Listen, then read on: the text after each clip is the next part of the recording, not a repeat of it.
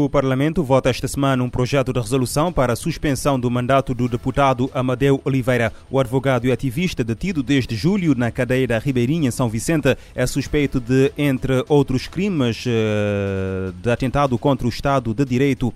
De acordo com o texto da proposta a discutir na sessão parlamentar que arranca amanhã, a resolução a apreciar na Assembleia Nacional é para eh, suspender a requerimento do Procurador-Geral da República ao abrigo do Estatuto dos Deputados o mandato do eh, deputado Amadeu Oliveira. O Parlamento ah, reprovou no dia 11 de fevereiro a anulação do levantamento da imunidade do deputado acusado dos crimes de atentado contra o Estado de Direito, perturbação do funcionamento do, de órgão constitucional e ofensa à pessoa coletiva. No dia 12 de julho do ano passado, o Parlamento anunciou que, que a Comissão Permanente autorizou o levantamento da imunidade ao deputado nacional para ser detido a qualquer momento conforme solicitou o Ministério Público. Em causa estão várias acusações do deputado contra os juízes do Supremo Tribunal de Justiça e a fuga do país do condenado por homicídio Arlindo Teixeira em junho passado, com destino a Lisboa, tendo depois seguido para a França, onde está há vários anos emigrado, eh, supostamente com a ajuda eh, de Amadeu Oliveira, que de resto assumiu eh, a fuga no Parlamento e detalhou como é que uh, foi uh, planeado. E uma embarcação de pesca de boca aberta uh, foi encontrada sábado nas proximidades da localidade de Fanjanzinha, município dos Mosteiros, na Ilha do Fogo, que foi identificado como sendo a embarcação do Tarrafal de Santiago desaparecida com um pescador a bordo. A informação foi avançada no início da tarde de sábado pelo comandante regional da PN, Hermínio da Veiga, sublinhando que a embarcação foi encontrada, mas sem o pescador que, segundo o mesmo, ainda continua desaparecido. Na embarcação, segundo o comandante regional da PN, foi encontrado um motor e alguns objetos que foram recolhidos. A embarcação de Tarrafal de Santiago, segundo o comandante regional, desapareceu no passado no dia 19 de abril, uma eh, terça-feira.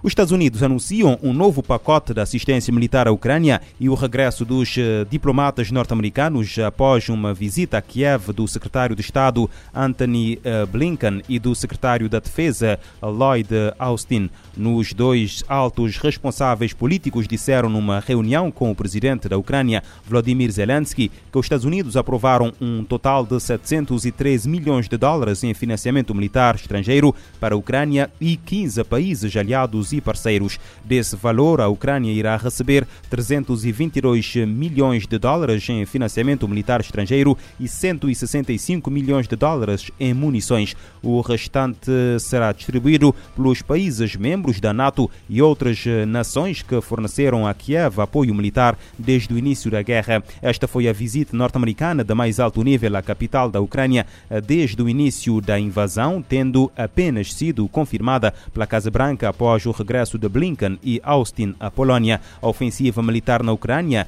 que já completou uh, dois meses, uh, matou mais de 2 mil civis, segundo dados da ONU, que alerta para a, para a probabilidade de um número real ser muito maior. A guerra já causou a fuga de mais, 12, de mais de 12 milhões de pessoas. E a ONU pede uma pausa nos uh, combates em Mariupol para evacuar civis. O coordenador das Nações Unidas para a crise na Ucrânia reitera que a suspensão das hostilidades em Mariupol é fundamental para permitir acesso à ajuda humanitária e passagem segura para evacuação de civis. Amin Awad afirma que os ataques devem parar imediatamente.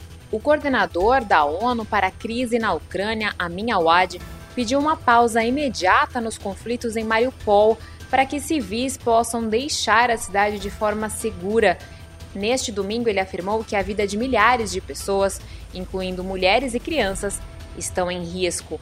Ele destaca que é necessária uma pausa imediata da violência para que vidas sejam salvas. Segundo o Awad, quanto mais tempo se estenderem as batalhas, mais civis estarão em situação de vulnerabilidade. O coordenador da ONU para a crise na Ucrânia afirmou que civis devem evacuar a cidade de forma segura ainda hoje. Para ele, amanhã pode ser tarde demais.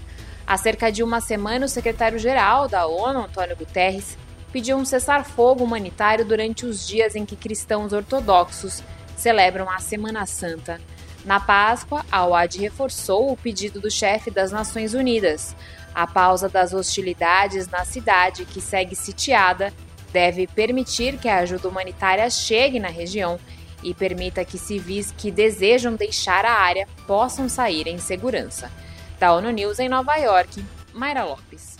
Depois, eh, dois meses depois eh, do início da guerra na Ucrânia, o exército russo continua em território ucraniano numa ofensiva que, segundo o Conselho de Direitos Humanos da ONU, já provocou a morte de mais de 2 mil civis. O presidente ucraniano Vladimir Zelensky diz que o conflito já eh, matou entre 2.500 a 3 mil soldados do seu exército.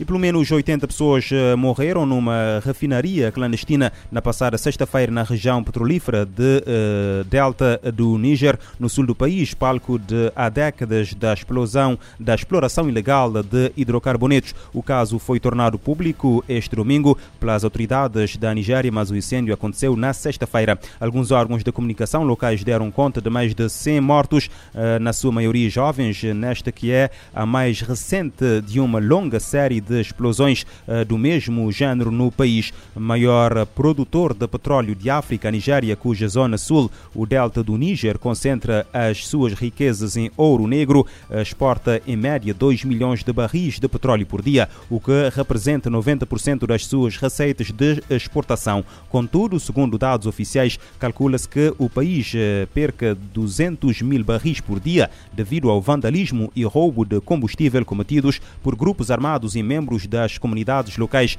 que desviam o petróleo para comercializá-lo no mercado paralelo.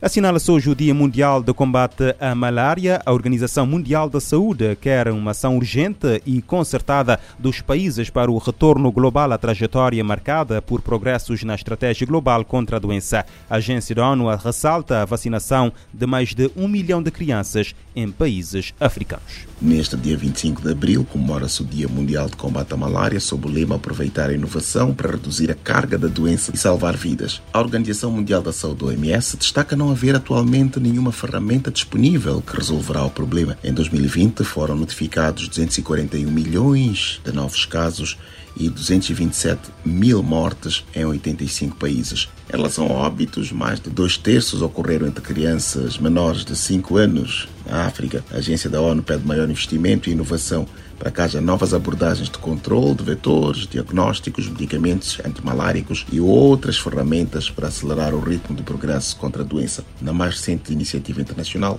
mais de um milhão de crianças receberam uma ou duas doses da primeira vacina em nações africanas como Gana, Quênia e Malawi. A OMS espera que sejam salvas 40 a 80 mil crianças com a expansão da vacina RTSS em lugares onde a transmissão é moderada ou alta, a agência anunciou que já garantiu 155 milhões de dólares para o programa piloto. Os avanços contra a doença foram constantes na redução de casos entre 2000 e 2015, mas abrandaram ou estagnaram nos últimos dois anos em países mais afetados da África subsaariana. Mesmo antes da pandemia, as mortes por malária aumentaram 12%. A OMS quer ação urgente e coordenada para um retorno global à trajetória que ajuda a alcançar as metas da estratégia global contra a doença, que é evitável e tratável, mas cujos efeitos são arrasadores na saúde e nos meios de subsistência. Da ONU News, em Nova York, Eleutério Gavan. Impulso à inovação é o foco do Dia Mundial de, de Combate à Malária.